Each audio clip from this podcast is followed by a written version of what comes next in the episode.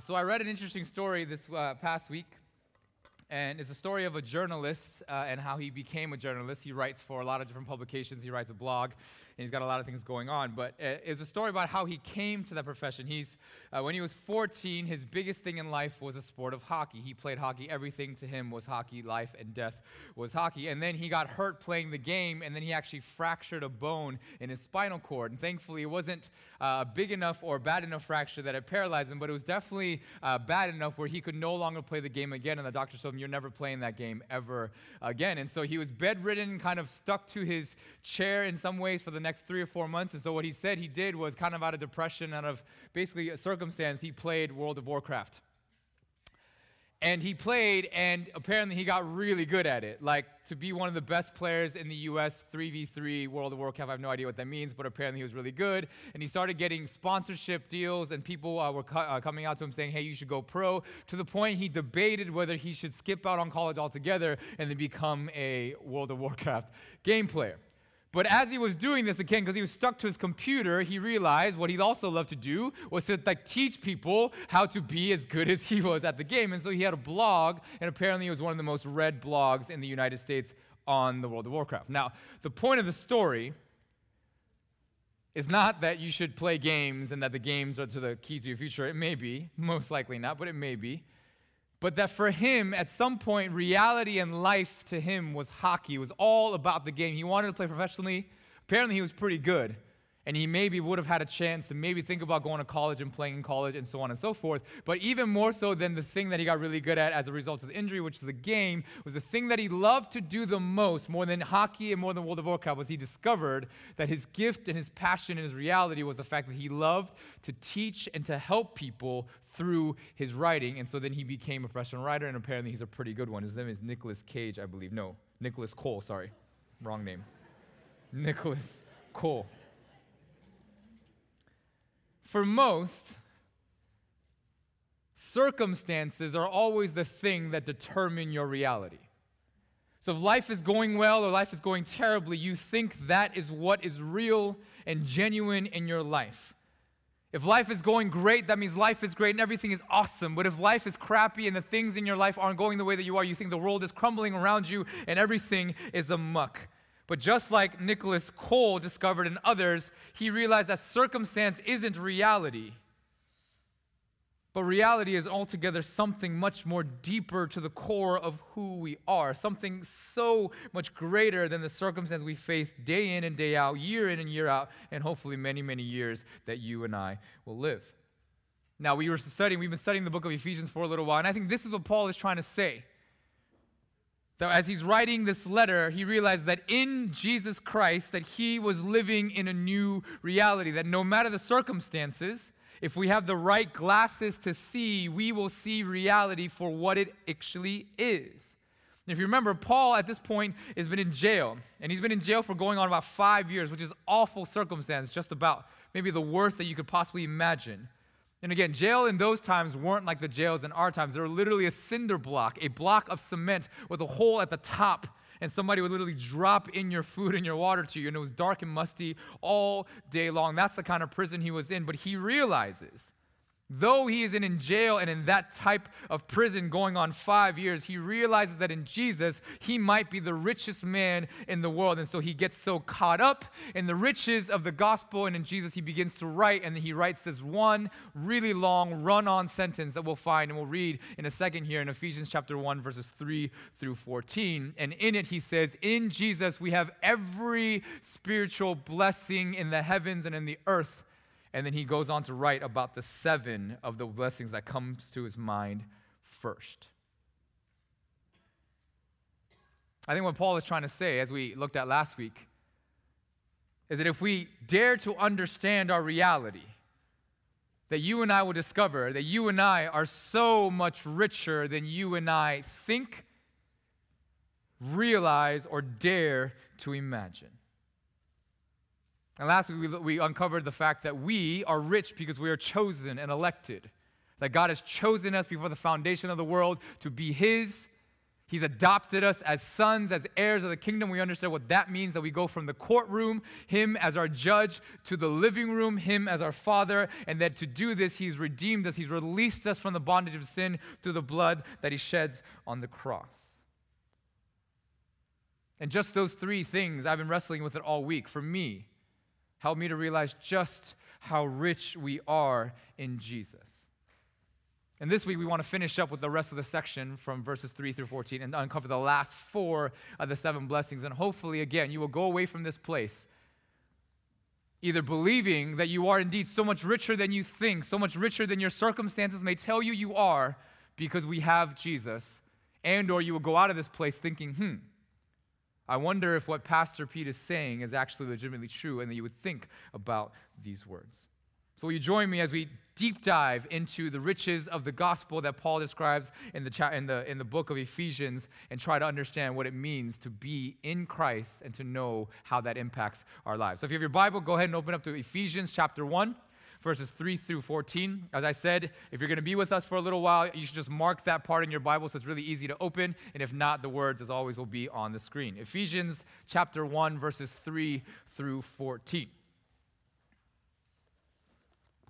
Pastor Goose read the first two verses of this earlier, but we read the whole thing again. And again, I'm going to read it, I think, as Paul would have written it, which is very fast, without very much breathing, just because one really uh, long run on sentence that he was very excited to write.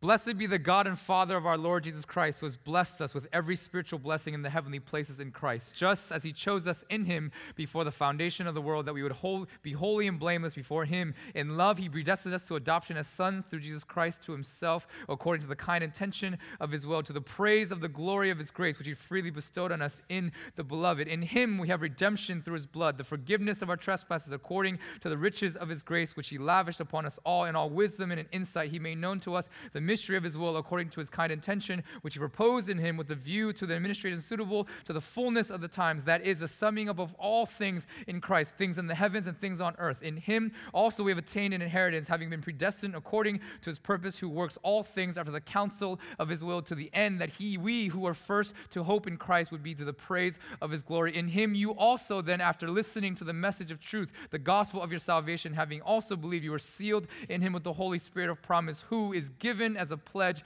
of our inheritance with a view to the redemption of God's own possession, to the praise of his glory. This is the word of the Lord. Thanks be to God. Let's pray and jump right in. Father, would you help us to maybe sense and to feel the excitement, the overwhelming sense of, I gotta say this right now, right here, as fast as I can, that Paul had, and indeed help us to realize how indeed rich we are in you. That you would indeed reshape, reorient our reality, and that we would walk out of this place continually realizing because of you, we have a new reality. Our world isn't our circumstances, but it is indeed so much more and deeper than that. Would you give us ears to hear, eyes to see, and a heart that listens? And may you speak to us, O Lord.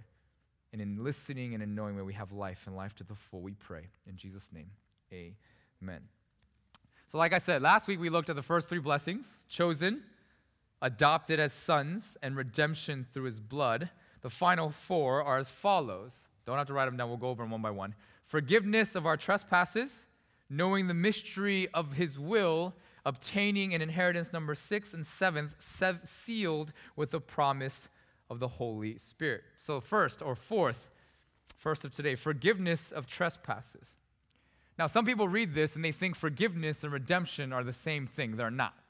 The word redemption in Greek we talked about last week means to release, to loose, right? Like to kind of untie a shoe in a very common sense, but more to release a slave, to undo a debt, that kind of a thing. Forgiveness in the Greek sense and the, what Paul means here is something totally different. To forgive is not to release because forgiveness is all about restoring a relationship. If someone commits a crime against you, Let's say someone vandalizes your home and steals from you. You may choose to release them from the guilt, right, from the crime that they paid and say, you know what, I'm not going to punish you for that. But you also then have a choice to restore that relationship, right? You can say, you know what, I'm not going to hold nothing against you for the things you did to me, But there's an extra step, and that's forgiveness, and that's to restore the relationship. Redemption is to release a person from their guilt, to take the loss upon yourself, saying, You don't have to repay me for none of it. But forgiveness is to redeem them, release them, pay the cost for them, but then also in forgiveness to restore the broken relationship by befriending them, loving them, maybe giving them a job or welcoming them into your home, feeding them, whatever it may be. And we know Paul means this in the blessing because of the word he uses for trespasses. See, Paul could have used another Greek word, a more common word for sin. And that word in Greek, as Pastor Goose talked about a, a, few weeks ago, about a month and a half ago, is to mean to miss the mark. Like if you're an archer and you're aiming for a target and you release, right, and then you miss the mark, that's kind of the way that a lot of the Greek people understood sin to be. There is a standard, there's a mark you want to get to, but if you miss it, that would be sin. But the word that Paul uses here is not that. The word trespasses or transgressions literally means to take a wrong step or to cross a line. Maybe you were like me when you were a little kid and you would kind of go, actually, this doesn't really happen these days anymore because our parents and everyone's paranoid. But when I was a younger kid, I got to roam around our neighborhood, like our huge neighborhood, for hours and hours on end. And sometimes you would get to sections in the neighborhood and there's this big old sign that says, do not trespass, do not cross. And because I am me, I'd go up to me like, huh, probably shouldn't go over there nah, and then I would go anyway. That trespassing is a willful, I chose to disobey the thing that I saw and say, you know what, forget it, I'm gonna go anyway. And so, what Paul is saying is that one of the blessings, one of the things that we have, one of our riches, the fact that Jesus would not only release us from our sin, but he would forgive us and take our willful disobedience, our willful sinning, things that we know we should not do, trespassing against what he says is good and right. And then he says, Not only do I release you, pay for it on the cross, my blood is also the thing that restores that relationship. That we can trespass and go over the line as many times as we want. But if we so choose to receive him, Jesus says, I will restore that relationship. I'll probably talk about this a little bit, hopefully time willing, but there were, I got, I've been kicked out of my house and disowned by my parents a couple of times. The fact that my parents and I were spending Hurricane Harvey days locked up in our home making kimchi is a forgiveness of the trespasses, is a restoring of the relationship. Why? Because it says, it the restoring, the forgiveness of trespasses is the thing that makes God glad and joyful. He is one that restores a relationship, which means then that for you and I, if we have Jesus, no matter what you do, where you go, how you do it, not only will He release you from the bondage and from the pain and from the penalties of sin, He will also then say, Come to me, and I will restore that relationship with you. I don't know if you ever had a broken relationship, but to restore it is the greatest thing in the world. And one of our blessings we have is indeed that He restores those relationships. You are so much richer than you think or dare to imagine. Number five, and the second one of the day, it says that Jesus has made known to us the mystery of His will. God in Jesus has made known to us what I call the mystery of history. If you're here during the Revelation series, we talked about that a little bit, right? But the word mystery that Paul is referring to here in the book of Ephesians is not referring to something that's like hidden that you can't find, like a mystery that you're not able to figure out, right? Something that you're not supposed to discover. No, mystery here means something that God has made known, wants to be known, but that you and I can't discover because we don't have the right glasses to find. It's like playing the game of Clue. The answer is right there. It doesn't matter whether you're going to have the clues, right? You get it? Or the skills to find it, or the key and Paul tells us that it's been revealed, that the mystery of history has been revealed. And Paul is celebrating the fact that the mystery and the key to the mystery, we have the key. The key to the mystery of history, the reason why everything is the way that it is, and the reason why everything will be the way that it's going to be, we have the key to knowing that. And he says the key is Jesus himself. That as long as we have the key or the relationship with the key who is Jesus, we will, through in Jesus, we will know the mystery of history. Now, you might be saying, okay, Pastor Pete, what is the mystery of history? I'm glad you asked. I will tell you. Paul tells us that the mystery of history is that all things will be summed up in Christ. All of history will be summed up in Jesus. Everything, every sphere of life, everything you can think of political, scientific, economic, social, moral, etc. everything will be summed up in Jesus. Other translations use this word united. The Greek word is anakephaleo. It's a compound word. You know, I'm a nerd. I love compound words. If you don't know what a compound word is, when they take two words that are regular words along, or two or three words, and they mush them into one, to one compound, multiple word. In this Greek word, anakephaleo, is the word kephalo, which is the Greek word for head. So literally, this word in Greek means to sum up under one head. There's an English word for that. Does anyone know what the word is? To sum up under one? No? It's the English word recapitulate. It's a sum up, right? And the reason why that word is the way is because it includes the Latin word caput, which is the Latin word for head. And so literally it means to sum up under one head, or the way that my professor taught it to me, it literally means to put the head back on. Has anyone ever seen a chicken running around with its head cut off? Have you ever seen it? It's actually possible. It's not a joke.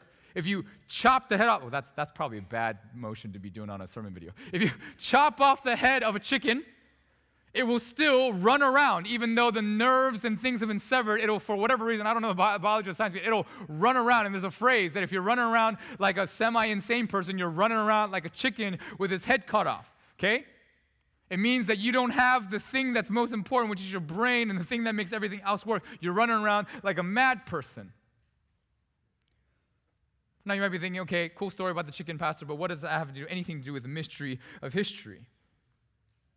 Well, here it is. Maybe today more than ever, it seems to me. I don't know how you guys see the world that you're living in. But maybe more than ever, I think every single day or every single week, at some point in the week, you're always saying things like, What in the world is going on? Why is our world like this? I'm not going on a political discourse, but we have right now in our country some of the more ridiculous things going on. We have a nation in Puerto Rico that is under so much hurt, and yet our president, and by the way, Puerto Rico is one of our places, right, that belongs to us as, as a U.S. He's too busy arguing with football players about what they're doing with the anthem and whatnot. So we're just like, what is going on? And the violence and all the things, right? Everyone's asking, what is going on with the world? What is going on? Why are so many things so unthinkable and completely insane? And the answer to that, and what the Bible tells us, is that we are running around like a chicken with our heads cut off. Aiming, aimlessly running around, that apart from grace, apart from Jesus, apart from what He does, we are people without a head, running around like a chicken without its head. And so, the mystery of history, that all things will be summed up all things will be anakephalaiod or recapitulated is to say that the mystery of history is to literally put the head back on the thing and to let everything run that we are supposed to. That Jesus is the head. And once the head is put back on the thing, our world, then it will actually go the way it was meant to go. But crazy enough, to put the head back on, we had to murder and crucify our Lord so he could rise back from the dead so that death could be no longer. That is to put the head, to sum up all things under Jesus. And I think Jesus, the head to which we are the body, little by little, I think day by day, little by little, through and by day, in each and every single day, when all it's being put back on but the mystery of history, I think Paul tells us, and that we know, is that one day the head will indeed be fully back on, and everything will be indeed the way that it is. That Jesus, our crucified and our resurrected Lord and Savior, will indeed be King, and all things will be the way that they're meant to be. We are so much richer than we think or imagine. Blessing number six, third of the day. Paul tells us that we have attained an inheritance. We talked about this a couple last couple weeks. That sons, that we have heir, we are heirs to the throne. But as heirs to the throne and to the kingdom, we are now sharers or partakers in the inheritance. The whole sentence that Paul's been writing has been kind of leading up to this, right? That we're chosen, we're adopted, we're forgiven, we're redeemed, and all these things for what? So that we can get the inheritance of life that the King has promised to us. We're released, we're freed, we're forgiven, we're restored. We've been chosen and elected, we've been adopted as sons. We now know the mystery of history that Jesus will be the head of all things. And in all those things, we get to share the thing that God has been wanting to give to us the entire time. Now, if you're a nerd like me and you study this verse, many will argue who gets the inheritance, right? Some say that it's God who gets the inheritance, which kind of makes sense, and some say it's us. But I think the way that Paul wrote the sentence, which is to be, be very vague and not really specific in anything, is to say that both of us get the inheritance. And it makes sense to me. Because God then in adopting us and having us and releasing us and restoring us in forgiveness, He inherits and possesses us, men and women, sons and daughters in Christ. He's paid the cost. He's freed us and He's adopted us. He's given us a new identity, a new, rea- a new reality, excuse me, and a new relationship. And as such, because God is a good God, He starts to then invest into His inheritance. He starts to give you the blessings of the Holy Spirit. He starts to give you life and joy. It's like an owner of a sports team. When they buy a new sports team, the first thing they do is they start to pour stuff into their team. Why? So their team can win the championship. You start to go acquire the best players and the best GMs and all these different things. Or a new homeowner. I just bought a home. And I've had to try really hard. My wife and I have to try really hard to try not to buy literally everything we can find to put into our new home because, oh, we got a new space. We didn't have that before. Let's put this in there. But generally, what you do when you get something new is that you invest into it. You invest into your new possession, into your new inheritance to make it yours, to make it be the blessing that it is indeed to you.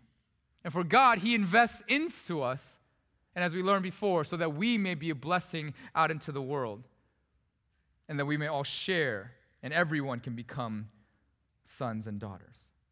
But of course, we share in the blessings, right? It's why I'm here. It's why I hope y'all are here.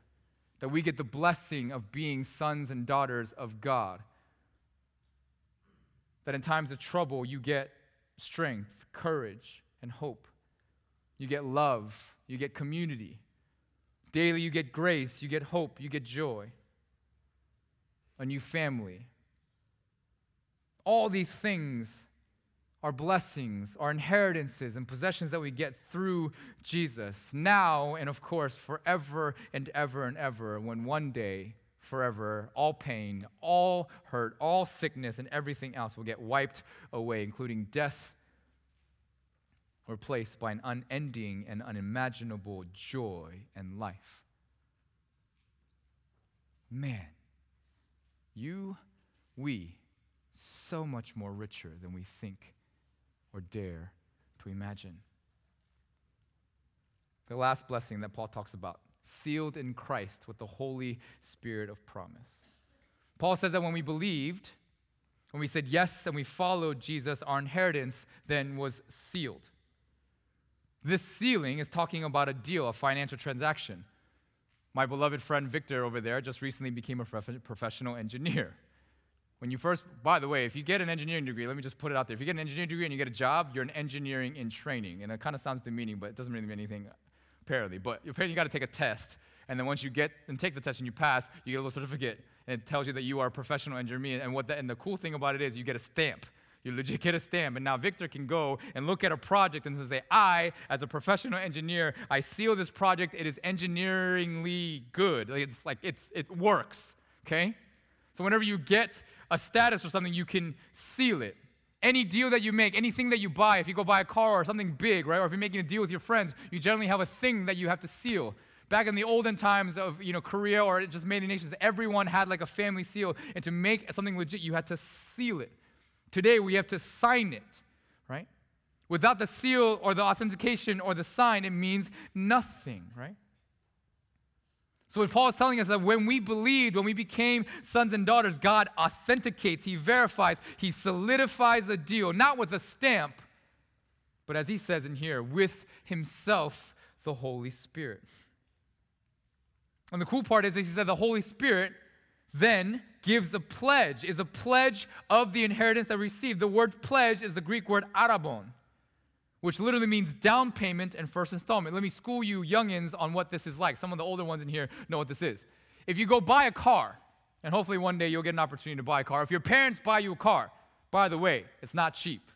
Okay? When you go buy a car, whether it's a $5,000 car, 10, 15, 20, 25, 30, or beyond, right? Generally, you don't have the money or all of it in one fell swoop to buy it like that, right?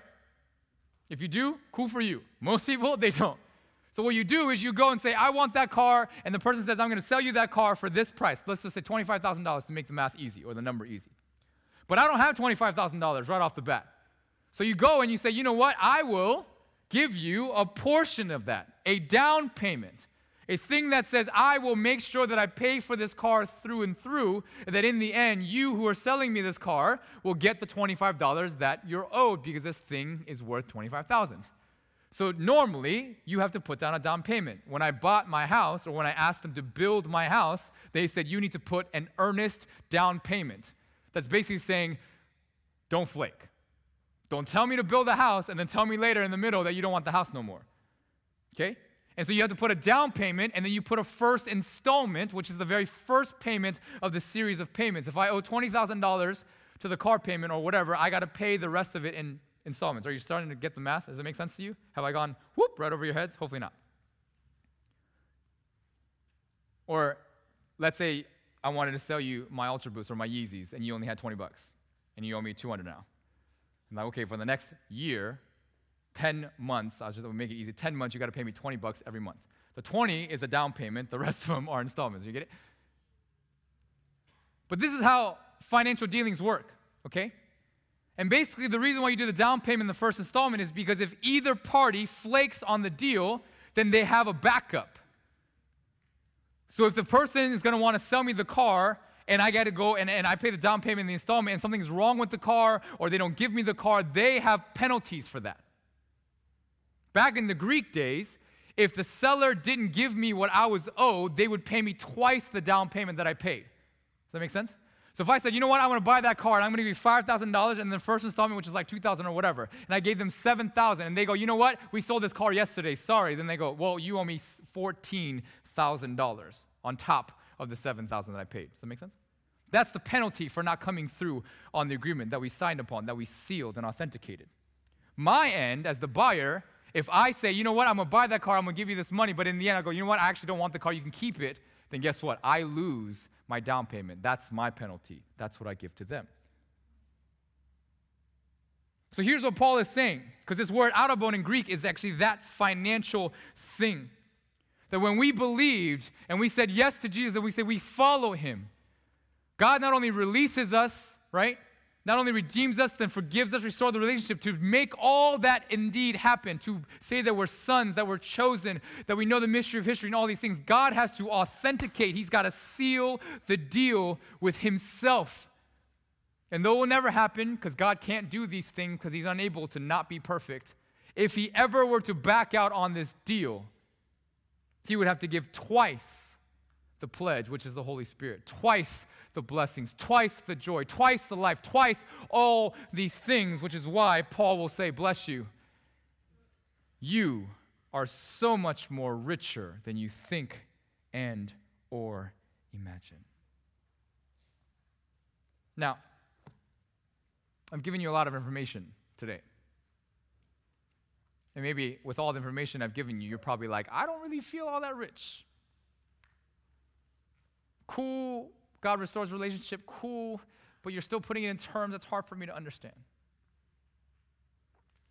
I, I, debated this week whether I wanted to share this portion of my life story with you because to me, this is where it makes most sense.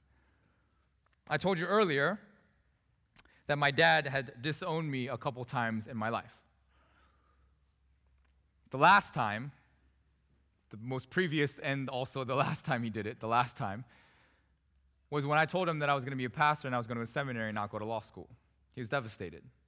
And by the way, you, you all know how the story ends. My dad was just here for my ordination a little while ago. And again, when we were stuck in our home with Hurricane Harvey because we couldn't get out of our house because we were flooded in, our house wasn't flooded, but the water was coming up the driveway. My dad and I were inside of our house making kimchi together. Okay, so we're, good. We're doing, and the kimchi is delicious, and I'm still eating it. So But he disowned me because I told him that I wasn't going to go to law school and that I was going to go to seminary and become a pastor. And then he said, okay, get out. You're not my son anymore. Clearly, the relationship is broken. It came a time when I was, I was trying to build that relationship back up after I had gone to school and I was in Vancouver and I was dating Christina. We weren't married yet. She, had, she didn't know how crazy my family was yet. Long story short, my dad got into another thing. I was trying to become a citizen. I was still not yet citizen. If you don't know, I was born in Korea. I'm not actually a US born citizen, but I'm a citizen now. But and I was in Canada and I had to come back to the US to do all these things. And my dad just got really upset because he's like, and I told him because I couldn't. I couldn't miss another week of school. I didn't have the money to fly back and all these things. And long story short, I realized that my dad and I didn't have a relationship. I realized that my life was really broken. It was really poor. I realized that in, in, in the way things were, I didn't have anything that I could really stand upon and say my life is good. Because I didn't have a relationship with my dad, and yet here I am, I'm calling, my past, I'm calling myself a pastor, I'm a seminary student. And worst of all, I didn't even love my dad. I actually hated the guy because of the way that my life had gone up to that point. So, broken and utterly just devastated, I finally said, God, you got to fix this. If you are the God I think you are, and if indeed the life that you say you're going to give me and that I'm supposed to have in you, then you have to fix this because life is not supposed to be like this. I'm not supposed to love my dad like this. I'm not, I'm not supposed to know my dad like this. This is not the way we're supposed to be. I said, You fix it. And then he said, Okay. He said, Get in your car, drive over to Virginia. It was Sunday night.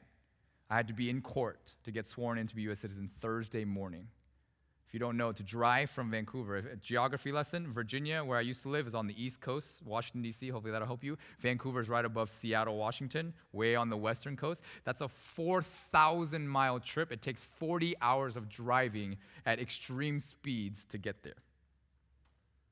Do the math. I left Monday morning. Okay? God said, Get in your car, go home, apologize to your dad, and beg for forgiveness. My friend, Paul, who many of you have met, he was a speaker not too long ago at one of our retreats, and my wife, then girlfriend, said, You're crazy. And I said, Well, God says to go, and I'm going to go. And they said, Okay, I'll pray for you. I went. 40 hours of driving, I finished it in 50 hours. I got to Virginia Wednesday sorry, we had Wednesday afternoon before traffic, went to the car dealership, fixed up my car, because I was going to give that to my dad too. And then also, because he had paid for the car thinking that I was going to become a lawyer, and then I had to pay for it, and I stopped paying for it because I'm lazy, but it was underneath his name. He signed the deal. Well, I didn't even know, realize He signed the deal, so he was on the hook for that anyway. And then I got home, and then I walked in the door, and he looked at me, and he, as he would, he looks at me and he goes, How'd you get here? And then I go, I drove. And he goes, Well, that was stupid. You could have called me and I would have picked you up from the airport. And I said, No, I drove. He's like, What do you mean? I drove from Canada to the States. Here's the car keys. Take them. I don't want them anymore. Along the whole drive, I practiced a speech that I was going to tell my dad. My Korean was awful back in those days. I was super nervous. My dad doesn't speak very much English, or he refuses to anyway, and so I knew I had to speak to him in Korean. So I walked in and I said, Dad, I have something to say to you. Would you please not interrupt me until I'm done, and then you can say whatever you want? And he goes, Okay. So I sat down and I said this basically in Korean. I said, Dad, I'm sorry because I've hated you for 24 years. I've hated you for everything you've done, for the way you've treated me, for all the relationships you've had, for all the brokenness you put me through. But I realized that in being a Christian and being someone who calls himself a follower of God, that I didn't love you. I've always expected you to love me, but I never thought that I had to love you. And so I'm sorry for that. Will you forgive me? I want to start and make this relationship because I want this to be a blessing that I have in my life. I want this to mean something more than what it is now, which is nothing because I hated you up until yesterday.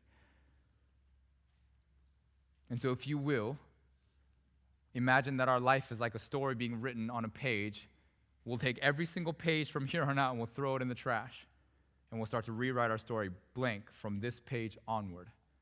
And I hope in my prayer and my, and my, and my desire is to love you and to have a relationship with you. Somehow I said that all in Korean. And I think I said it okay because he understood me. And then he looked at me and he goes, You finished? 끝났어? I was like, Mm hmm. And he goes, Okay. First of all, you could have killed yourself. You're a stupid person for driving. Second, do you really want me to sell your car? Because that means you don't have a car. And when I sell it, I'm going to sell it and you're not going to have it back. And I was like, Yeah, sell it. I can't pay for it. You're just paying for it. I've only paid for a little bit of it and I can't pay for it anymore. I'm a poor, broke grad student and I can't pay for this car anymore. And also, the gas in in Canada, Canada is super expensive. It's over $6 for a gallon, and my car had to take premium. Take it. Don't want it. Okay. And then third, he goes, Thank you for your words. I'm sorry for the way that I wasn't able to love you the way that you needed to. I never knew how. No one ever taught me. I'm sorry I never came to any of your games or your concerts or your anything that you wanted me to be there. I didn't know how. I was too busy working. Not an excuse. I'm just telling you that I'm sorry. And if you forgive me, then yes, let's start over and let's rewrite the story. So at this point, I'm feeling pretty good about myself, going, ooh, that went a lot better than I thought. Because my dad could have said, no, forget it, I'm not doing it. And then he looks over at my mom, who's standing there in the corner. And mind you, my mom now, I love her to death, but if you don't know, she's my third mom, my dad's third wife. She's standing over there nervously in the corner because these interactions between my dad and I don't go so hot most of the time. And then my dad looks at her and says, Bring it. Bring it. She's like, Excuse me? Bring it. And she's like, What? She's like, Just bring it. She's like, Oh, okay, okay. And then she walks over to this area and then she gets this little box. And I'm wondering, like, what in the world is going on? It's this little tiny little white box. It's still in my closet. For some reason, I, I hold uh, snow, like uh, ski goggles in there. I don't know why, but it's still there. And he puts it on the thing and he goes, Open it. You go, What? Open the box. Oh, okay. It's like a movie. So I took two hands. I was so nervous. I took two hands. I was like, and I lifted it like this, and I'm looking, you know, like this. And as soon as I open it, it's a box about yay big full of cash. Lots of $100 bills in there. Came out to $15,000. What is this? He goes, This is every last penny you've paid for your car when I used to pay for it. I've had your mom cash every single one of your checks and put it in this box because you're going to need it when you get married so you're not a broke college student or grad student and you can actually love your wife properly. If you can imagine the scene, I lost it. I was trying to hold it together, but I couldn't hold it together anymore. And then my dad said these words, and this is the reason why I tell you this story. He said, I'm sorry that I never knew how to love you the way you wanted me to. The only thing that I knew was to work as hard as I could and to provide everything for you so that you could be everything that I think and that I know that you can be. It means all I knew was to make money and to pay for the things that you needed to be successful in life. But it also means that I wasn't ever there for any of the things that you really wanted. I'm so sorry. Hopefully, you'll realize that I didn't mean it but it doesn't mean that I didn't do that I did a good job. See, in that moment, reality was that I thought that I had a negligent, terrible father who didn't give a you know what about me.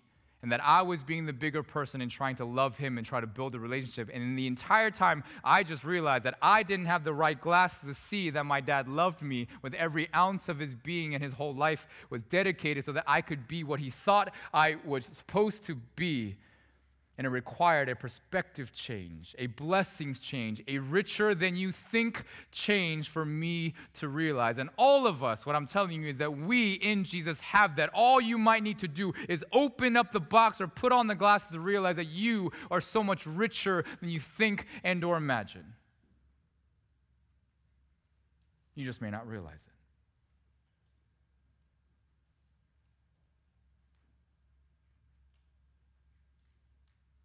We're going to spend a little moment and we're going to pray for our friend James Yang. I don't know if you know him. He's a second year or sophomore at UT. His best friend, his best friend since he was literally a big, uh, Owen, his roommate, um, his dad passed away of cancer this past week. It's really rough for him. We've been praying for him all week. But the reason why we're going to pray for Owen, we're going to pray for James, but something remarkable happened this week. I get text from him at around 12:30, and him, he's asking questions about, "Hey, why does good things happen to bad people? Can you tell me once more? I know you've told me many, many, many times, but I need you to tell me just one more time why things like this happen." I didn't even get the text. I was already asleep. I'm an old man. I go to sleep before 12. I woke up the next morning, and then I started. I prayed, and I texted him. And then eight or nine or 10 hours later, or something like that, however long the story is, he texts me and he goes, Read this. And if you don't know, James has started a website and teaches you how to play basketball because he's a phenomenal basketball player. But this one time, he was not teaching anything about basketball. And he wrote, I, I encourage you to go read it. It's James Bun Ball, J A M E S B U N Ball.com. He wrote one of the most articulate and amazing stories and amazing reflections about death and the pain of it and who God is and how we deal with those sort of things. And I looked at him and I said, Bro, you might have just found your life's passion if you're willing to pursue it. And he goes, I only reiterated or said what you've always taught me. And I said, No, no, no, you may think that, but those are your words coming from your heart, and I could not have written that piece. Brothers and sisters, I'm telling you, if you call yourself a Christian, if you call yourself a follower of Jesus, regardless of whatever your circumstances may look like right in this very moment, if you're willing to look a little deeper, if you're willing to search a little harder and maybe open your eyes or put on some new glasses or open the box that's been sitting right in front of you, I guarantee you, you will discover that you are far richer than you dare think, dare imagine, or dare to know. And may you, in and through the gospel, that our Lord Christ, that our God who created us, would come to this place, though we didn't deserve it, and love us the way He does, die for us the way He does, and rise again so we do not have to die ever, and really that we will live forever and ever in joy and in goodness and in hope with perfection forever and ever, then you will realize that you are so much richer than you dare to think, dare to imagine, or dare to realize. Will you put on the glasses? Will you open the box? And I pray you will. And so as I invite the praise team back up, and as we finish, I'm going to take a moment. We're going to pray. Even if you don't know him, we're going to pray for Owen and his family. Pray for James as he's helping Owen through this time. And also, I want to give you a chance to respond. I don't know what the circumstances are like in your life right now. I don't. For some, I do. For some of you, I don't. And if you are a normal group of human beings that exist in the world, some of you, your circumstances are great right now. Some of you, your circumstances are, are whatever. They're just kind of like day to day, you don't really notice. And some of you, your circumstances are absolutely horrifying and terrible. Wherever you are, may you witness and realize that in the gospel, that in Christ, you are actually far richer than you think and or feel or imagine. You just need a perspective change, a glasses change, a vision rearranging. And I pray and I hope with all earnesty that you would seek God and ask Him to help you to put new glasses on and realize just how rich you are. So, will you go and spend a moment? Reflect. Take a look. What are the glasses you need to put on? What are the boxes you need to open? Whatever it is, what is it that you need to do to realize? And may you go before our King, our God, our Father, and our Lord and say, Jesus, will you show me? So let's take a moment and respond. Again, I remind you pray for James, pray for Owen and his family, and also then pray for yourself as you respond. And then Chris and the crew will lead us out in worship.